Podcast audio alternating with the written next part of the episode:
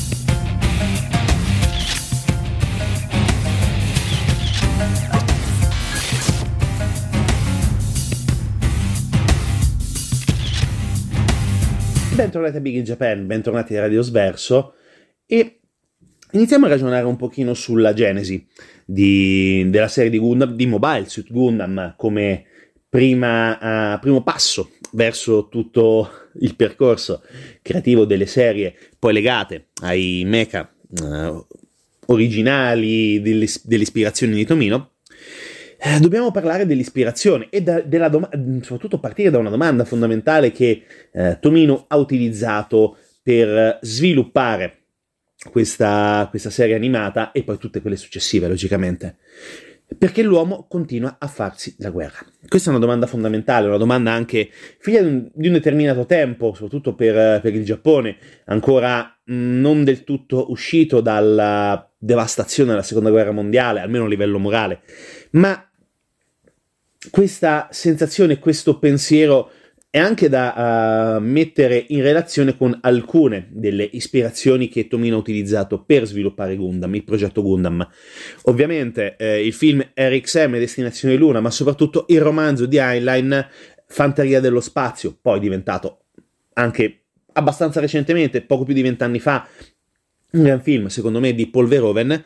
E, mm, e proprio Mobile Suite sem- sembrano delle vere tutte potenziate che erano presenti all'interno di Fanteria dello Spazio. E mm, dicevamo che inizialmente la serie non, non, ebbe un successo immediato, non è stato ben chiaro il perché. Sicuramente il taglio non era adatto per um, un'età giovanile, ma soprattutto oh, questo insuccesso portò ad una scelta drastica, la cancellazione della serie. Però a volte il destino prende delle eh, serie strane, diciamo così, delle strade piuttosto bizzarre. E quando venne riproposto con un orario diverso e quindi conseguentemente con un target diverso, la serie trovò il successo che meritava, tanto da far uh, ripensare, far ritornare sui propri passi la Sunrise e quindi farle decidere di, ok, fate una nuova serie di Gundam iniziarono a lavorare ad un sequel, quindi Tomino e tutto mm, il team di produzione sotto il nome di Hajime Yatate e quindi Sunrise logicamente iniziarono a lavorare sul successore di Mobile Suit Gundam e quindi nell'85 ecco arrivare Mobile Suit Z Gundam. Ambientato sette anni dopo i primi eh, eventi della serie e l'anime continua um, nel vero senso della parola quella narrazione della guerra fra la Federazione Terrestre e Zeon eh, ripropone diversi temi che erano già apparsi nella serie originale. Ovviamente questa volta il successo arrivò subito, arrivò grandissimo ed innescò quella che poi è diventata una vera e propria produzione di massa dell'oggettistica legata uh, ai Gundam, ovviamente una infinità di sequel, di spin-off e da questa, da questa fortunata Mobile Suite Z, diciamo in italiano Gundam, uh, finalmente un franchise vasto e soprattutto longevo e che arriva ancora fino adesso, ai nostri giorni, né più né meno. E detto questo, ancora musica, ci risentiamo tra poco con ovviamente Gundam, con tutta la serie, tutte le serie di Gundam e con Big in Japan.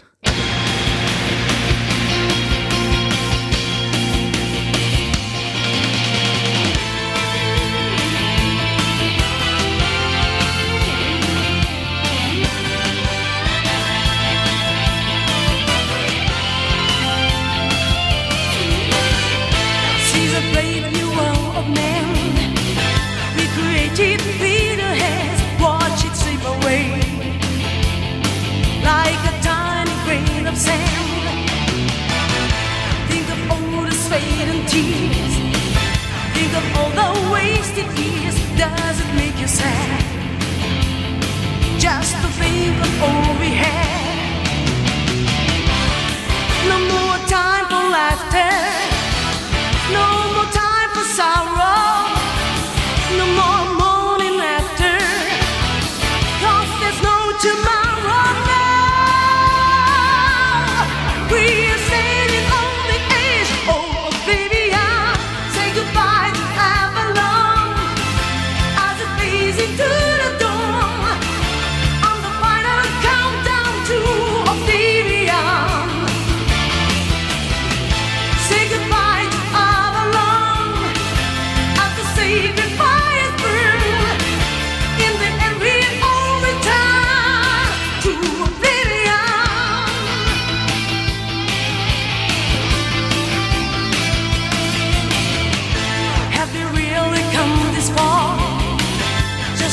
一方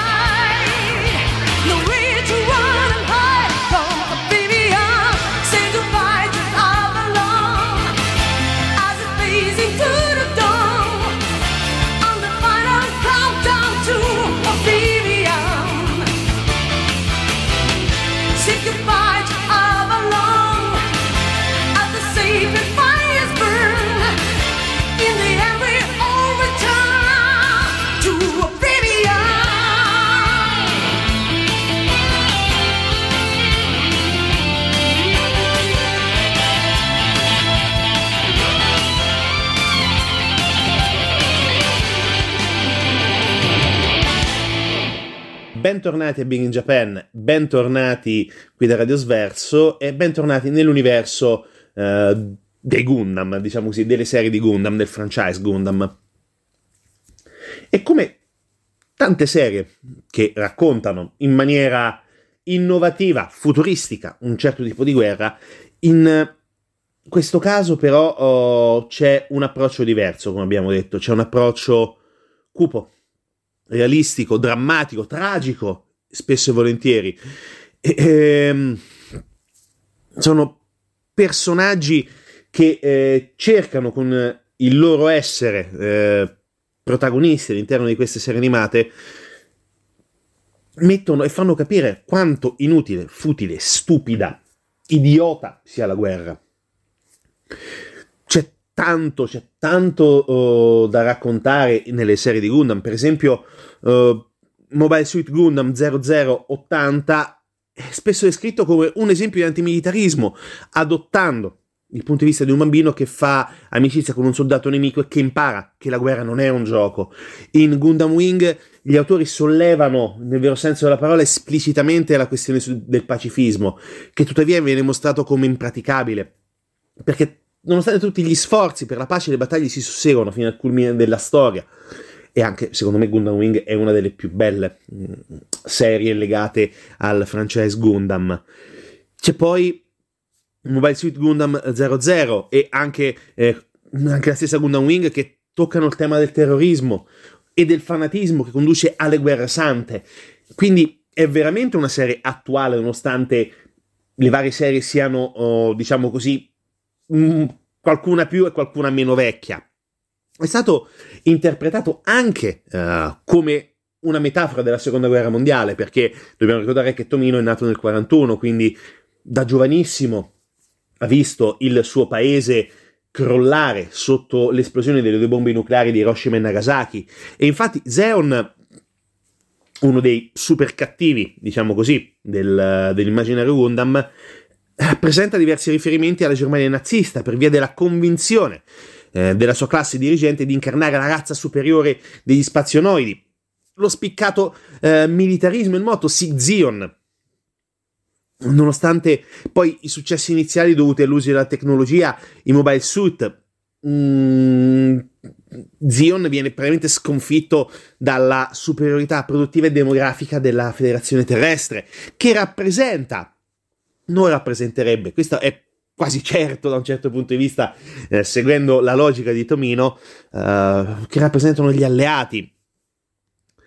C'è veramente un percorso storico estremamente importante all'interno di Gundam. Non è solamente il merchandise, non è solamente il robottino da 10 euro, da la mega miniatura da 200 o così via. È una trama sottile, è un qualcosa che alla fine si va ad inserire all'interno della dinamica di un progetto che vuole raccontare molto di più di una semplice guerra tra robot. Assolutamente, è assolutamente questo l'obiettivo ottenuto fortunatamente da Tomino. Ed è un obiettivo che rimane ancorato saldamente all'etica di Gundam. Perché sembra strano parlare di etica di Gundam, ma questo è vero, è assolutamente vero, è certo che la domanda fondamentale che ha mosso Tomino, perché l'uomo continua a farsi la guerra, è la domanda fondamentale. Spesso e volentieri abbiamo sempre avuto mh, mm, risposte oggettivamente, come dire, stupide. Certamente sì. Però nei vari episodi del franchise di Gundam, nelle varie incarnazioni, abbiamo visto, osservato e compreso l'importanza e l'impatto della guerra sulle persone, sull'essere umano, sugli esseri viventi. E quindi ci fa pensare, ci fa pensare ancora tuttora e come detto, non è solo un robottone, è molto di più, per fortuna. Ci risentiamo tra poco con Big in Japan, ovviamente sempre da Radio Sverso.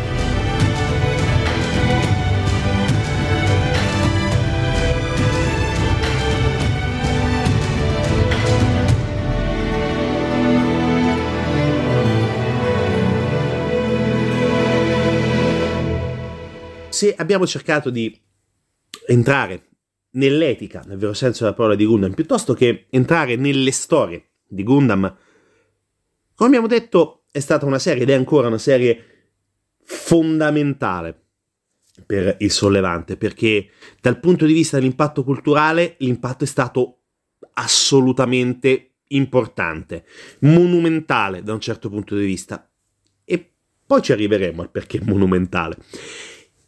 Caffè, i Gundam Caffè dedicati al franchise, ha un impatto culturale quasi pari a Guerre Stellari o Star Trek per il sollevante, qualcosa di enorme. È stata questa serie, queste serie ispirazione per tantissime altre che sono, si sono susseguite poi negli anni. Macross, personalmente io adoro Macross, qualcosa di enorme. Pat Labor, Full Metal Panic, per certi, diversi, per certi versi anche Ghost in the Shell. Uh, tanti autori sono stati influenzati da Gundam, uh, Goro Taniguchi, che è lo sceneggiatore di Code Geass, che ha affermato proprio tranquillamente eh, che si è ispirato a Shar eh, Asnable eh, nella creazione di Zero. C'è tantissima ispirazione, c'è tanta vendita, nel vero senso della parola, dell'idea eh, e soprattutto della, della forza di questa, uh, di, queste, di questa serie di serie, di questo franchise.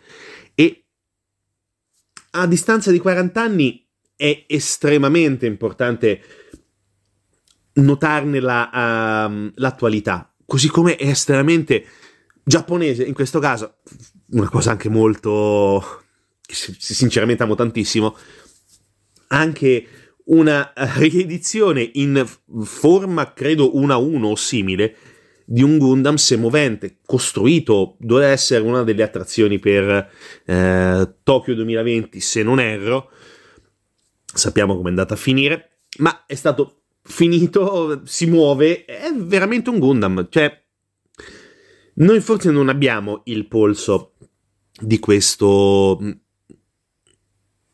di questo fenomeno culturale, lo, lo abbiamo vissuto forse in maniera più, più leggera, però veramente Gundam è stato capace di entrare nella, nella cultura del, del, Giappone. Ed è stato anche capace di entrare nel, nel, mondo, nel mondo del mercato globale. Per esempio, c'è stata una Toyota Auris che è stata personalizzata eh, e chiamata Shara Snabble. Cioè, pensiamo di vedere una Toyota che un, uh, l'effigie del Principato di Zion, Zeon, pronunciamolo un pochino come si pare, è veramente interessante, cioè non ci fa capire, però ci fa intuire. Forse bisognerebbe vivere in Giappone per riuscire a capire l'impatto di questa serie, però mh, mm, forse ci siamo arrivati, forse non ci arriveremo mai del tutto, però è veramente un qualcosa che abbiamo visto solamente nei fandom più accesi, come per esempio, come abbiamo detto prima, quelli di Star Wars, magari in Europa e in Italia. Star Trek un pochino di meno dalle nostre parti, però Star Wars è stato impattante anche qua in Italia. Gundam non è arrivato a livello di Star Wars in Italia, ma sicuramente sì in Giappone, anzi probabilmente l'impatto è stato superiore.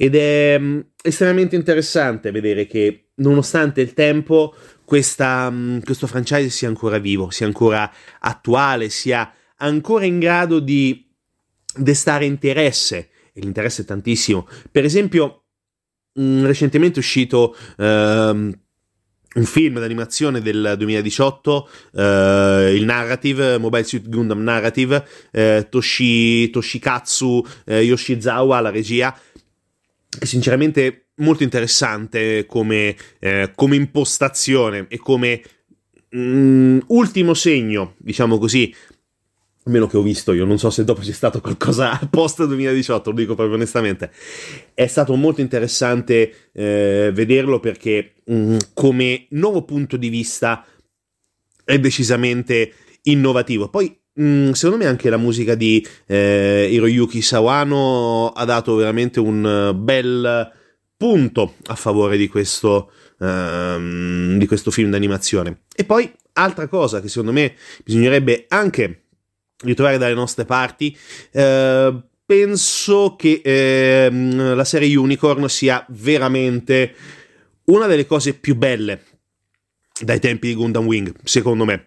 L'ultima serie Unicorn, la RE0096, non, la, uh, non l'OAV del 2010, anche quello molto interessante, ma Unicorn RE0096 secondo me è uno dei punti più alti della narrativa Gundam e soprattutto non è, è diciamo così, a livello di Gundam Wing, ma siamo veramente ad un millimetro da quella grandezza. E non so che dirvi, so solo che vi dovete vedere obbligatoriamente almeno la prima uh, storica serie che è presente su Amazon Prime, quindi tranquillamente gratuita. E poi andando uh, in giro sui vari siti di streaming, uh, oh, mi raccomando, eh, legali, sempre solo legali, sicuramente trovate qualcosa, ma intanto iniziate con la prima storica serie di Gundam su Prime e poi ne riparliamo. E detto questo, noi ci sentiremo tra una settimana. Appuntamento sempre con uh, Big in Japan di domenica dalle 18 a circa le 19 e poi ovviamente rimanete su Radio Sverso perché bisogna e perché come ogni volta bisogna sempre ascoltare responsabilmente.